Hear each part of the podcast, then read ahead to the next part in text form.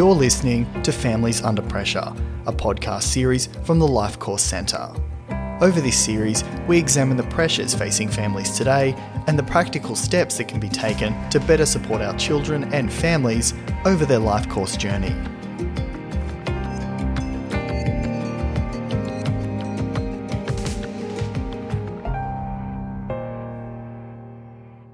Hello and welcome to Families Under Pressure. I'm Professor Matt Sanders from the University of Queensland and a Chief Investigator in the Life Course Centre. In this first episode, I'm joined by the Director of the Life Course Centre, Professor Janine Baxter, also of the University of Queensland and a leading sociologist at the forefront of research on family dynamics. Welcome, Janine. Hi, Matt. Look, let's start by talking a little bit about the Life Course Centre and why you think it's so important. Yes, thank you, Matt. The Life Course Centre, the full name is the Australian Research Council Centre of Excellence for Children and Families over the Life Course. And the centre was established in twenty fourteen, and I'm very pleased to say that recently we received another seven years of funding from the Australian Research Council. The centre is a collaborative endeavour with chief investigators like yourself at four universities around the country, University of Queensland, Melbourne, Sydney and Western Australia. And we've also partnered with a whole range of government and community organisations who, like us, are interested in understanding the drivers of disadvantage and what we can do to ameliorate it. I suspect that it's this collaboration that involves such a concentrated focus on disadvantage from a multidisciplinary perspective that really sets the Life Course Centre apart, isn't it? Yes, it is. I think the multidisciplinary focus is really important because we know that disadvantage is a complex problem. It accrues over time across the life course, even across generations in some cases. And we also know that there's key life course events and transitions, for example, starting school, getting married, having your first child, finding employment, that really are very important in understanding how disadvantage takes hold and how we can introduce policies and programs to reduce it. And I think we really need that kind of multidisciplinary, multi-perspective framework to really understand all of the facets of disadvantage and what we can do to make a difference to it. Yeah, it's been fascinating for me to just see the different multidisciplinary perspectives around the same issue, whether you're talking as a sociologist or a psychologist or an economist or an epidemiologist. The same events looked at through different lenses, different understandings can come together, can't they? Absolutely. And I think we also, as well as a different theoretical focus, people from different disciplines bring different methodological expertise as well. They do. And it's that kind of multifaceted tackling of the problem from all those perspectives that really shines a light on what are some of the key life course events, but also what we can do about supporting people as they move through those kinds of transitions. So when we think about applying this multidisciplinary perspective that's used in the Life Course Centre, I wonder if you could tell us a little bit about what we've discovered so far about children and families experiencing disadvantage. Yes, well, there's been a wealth of research that's come out of the Life Course Centre over the last few years, and we've focused on particular areas like education. Your work, for example, has focused on parenting. Others have focused on the welfare system and, and tax transfers. And what we've found is that the playing field is not level for all Australian families and children. And the risks of social, economic and health disadvantage are not static and they're always changing. And covid nineteen, of course, in twenty twenty has really brought that home. That was certainly an unexpected event, which is having, you know, all sorts of implications for not only those who are already disadvantaged, but it's pushing new people, new groups into disadvantage. But what we found is that disadvantage is not random. We can predict the kinds of families that will fall into disadvantage. We also know it's multidimensional, so we don't just focus on economic disadvantage, but we need to look at health disadvantage, psychological disadvantage, social isolation, We know it's cumulative, so that if you experience one form of disadvantage, you're more likely to experience another, that it's correlated, and we know that some groups of people are much more at risk than others. And importantly, what the life course approach shows us is that disadvantage is transferred within families and across generations. So if you are born into a family, for example, where your parents are disadvantaged on one of these indicators, then you're much more likely to experience disadvantage as you grow up, and much more likely to be disadvantaged when you reach adulthood. So this is what a life course perspective can show us, that we need to start early to understand how disadvantage develops, but also ideally start early to, to try to mitigate it. I couldn't agree more. And if you think about these as being truly exceptional times in some ways, it's interesting to just conjecture about what are some of the unique pressures on families today, taking into account the COVID experience that we're all going through. It's a it's a very strange world we're living in at the moment, isn't it? It's absolutely unprecedented. It's really turned a lot of things upside down. And it's it's a severe life course shock that we know from a life course point of view will play out not only for the current generation but potentially across multiple generations. And looking back historically at things like depressions and the world wars and and other historical events, we can see how those events have long-term impacts for a whole range of areas. Things like employment, household finances, schooling, higher education, loneliness, social connectedness, particularly in the COVID nineteen era, is a is a critical thing, mental health. So a large-scale shock like this means that not only is risk of disadvantage further entrenched, but we're seeing particular groups experiencing more disadvantage than others. And, and what we've seen in COVID nineteen is a disproportionate impact on women, but also young people, and, and the mental health, education and employment consequences for for young people are really quite severe, and you know will have long-term consequences. We also know that, again, looking historically, that when there are economic shocks, it can impact on things like people deciding to get married. People are much more likely to delay those kinds of family formation decisions. It'll most certainly delay young people leaving home. They won't be able to afford to leave home, perhaps at the at the age they would have normally. It'll delay getting a first job, delay becoming a parent, and maybe delay buying a house. So there are all sorts of long-term consequences that we'll see perhaps played out over a, over a very long time as a result of the, the current experience that we're all going through. We all live in family groups of uh, one way or another, and I'm just wondering what your thoughts are on the role of families in helping people, young people, people at any stage of the life cycle, navigate through these challenging times. Yeah, this is an area that I'm particularly interested in. I think there's a lot of research to show that families are really critical for well-being, not just of children, but also adults. And families are very dynamic institutions as well. That we've seen a lot of change in family structures. We've certainly seen a, a huge rise in rates of cohabitation and declines in marriage rates. We've seen changes in fertility rates.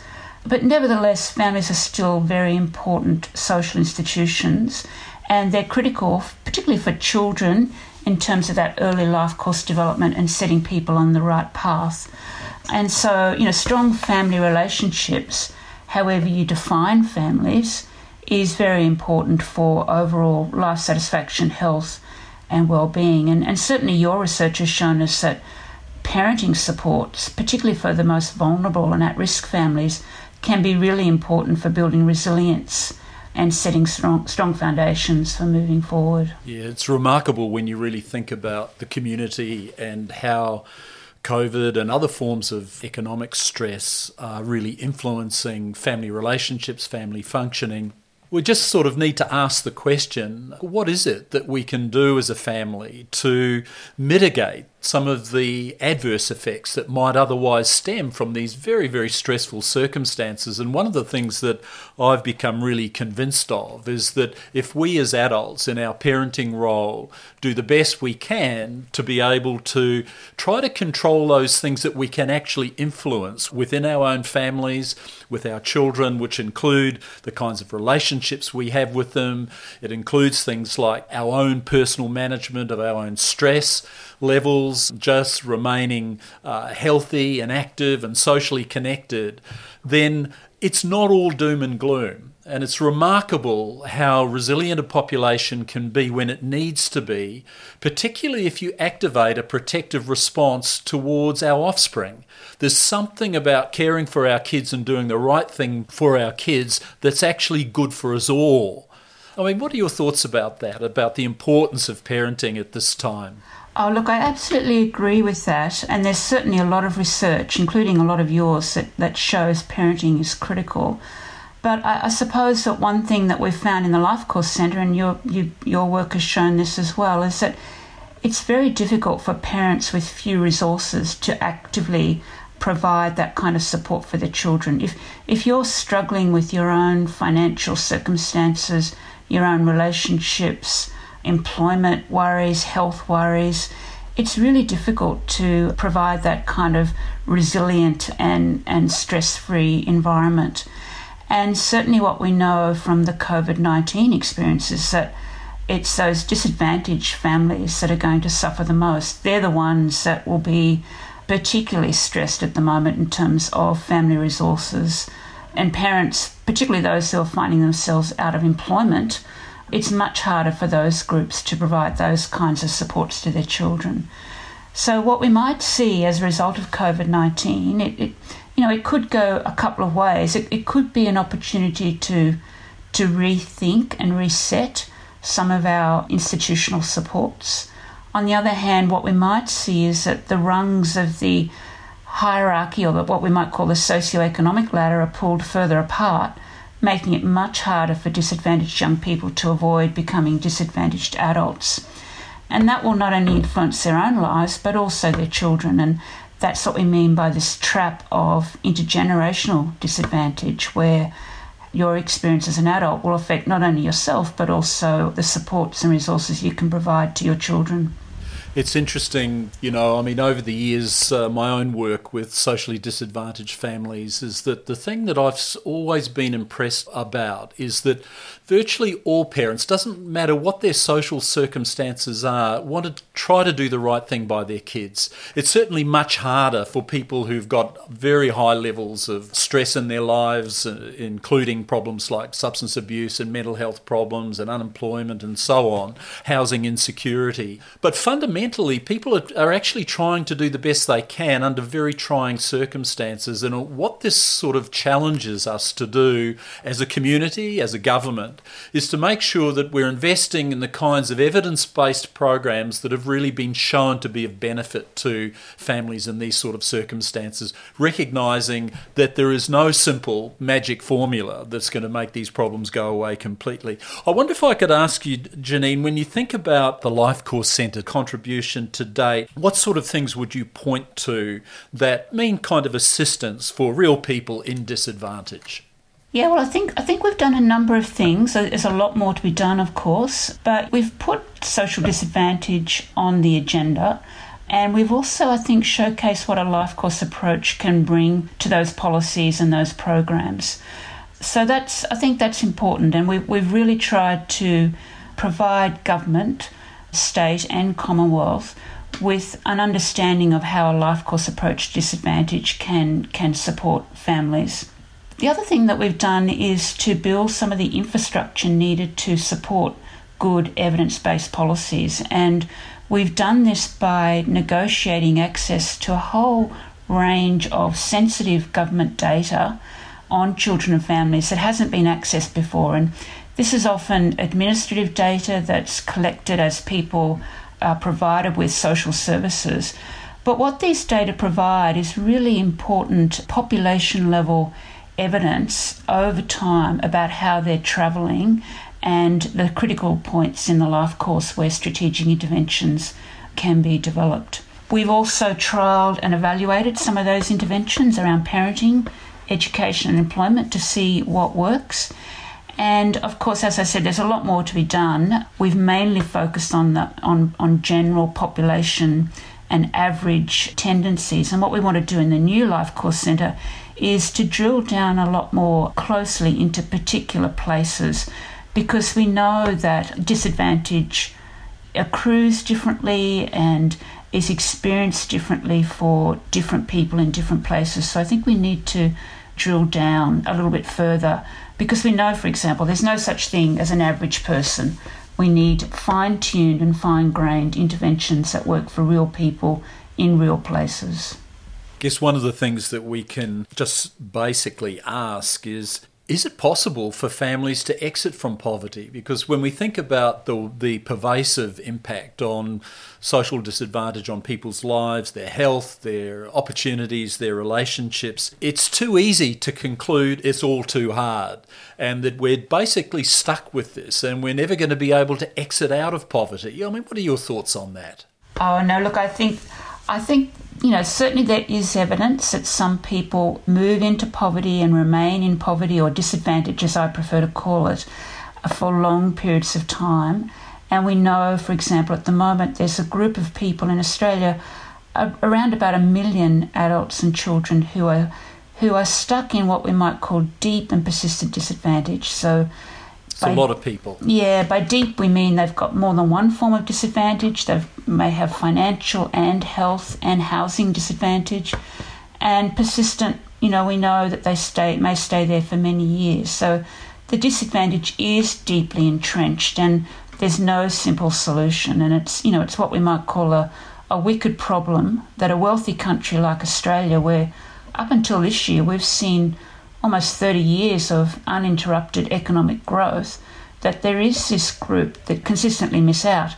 But but what we know, though, is that people do move out of, of disadvantage, and the, the, the real um, value of some of the longitudinal data that we've looked at is that we, we can track and see how people move in and what are the factors that move them out. So it is a complex problem. It'll take a lot of effort, both from academics and government and, and other organisations, but I certainly don't think it's intractable. My theory, my guess, is that moving out of poverty is also related to not only opportunity but relationships, the quality of relationships people have. And I wonder if you could just reflect for a moment on what your key takeaway message might be. When you think about this whole area we've been discussing today and any implications for policy or for practice, but the key takeouts. I just, I guess I would reiterate that disadvantage is complex. There's no single or simple solution, no silver bullet. I think we need to tackle it from a range of different perspectives at every stage of the life course. So although we know the early years are very important, that doesn't mean that you shouldn't also be putting in place programs to support adults and, and people further on in the life course. I also think, and I'm probably speaking as a sociologist here, that there are really big structural issues at play. So a lot of our programs and interventions are directed at individuals, and that's important. But we also need to change the, the rules and the the kind of the way in which organisations and institutions might address disadvantage. So we need we need that kind of multi-pronged individual and structural level solution. And I, I do think that although COVID nineteen is entrenching disadvantage and perhaps moving new groups into disadvantage, it may also be an opportunity to really draw a line in the sand and rethink how we can organise work and family and parenting and education so that we can achieve real change. So I'm not totally pessimistic about the impacts of COVID nineteen. Rather, it might just be the once-in-a-lifetime event that really makes us rethink what we can achieve. Thanks so much, Janine, for talking to me today. Thank you, Matt. It's been a pleasure. That's it for our first episode of Families Under Pressure. I'm Professor Matt Sanders, and I'll be interviewing more Life Course Centre chief investigators in coming episodes. If you enjoyed this podcast, please share it with your family, friends and colleagues, and subscribe wherever you get your podcasts.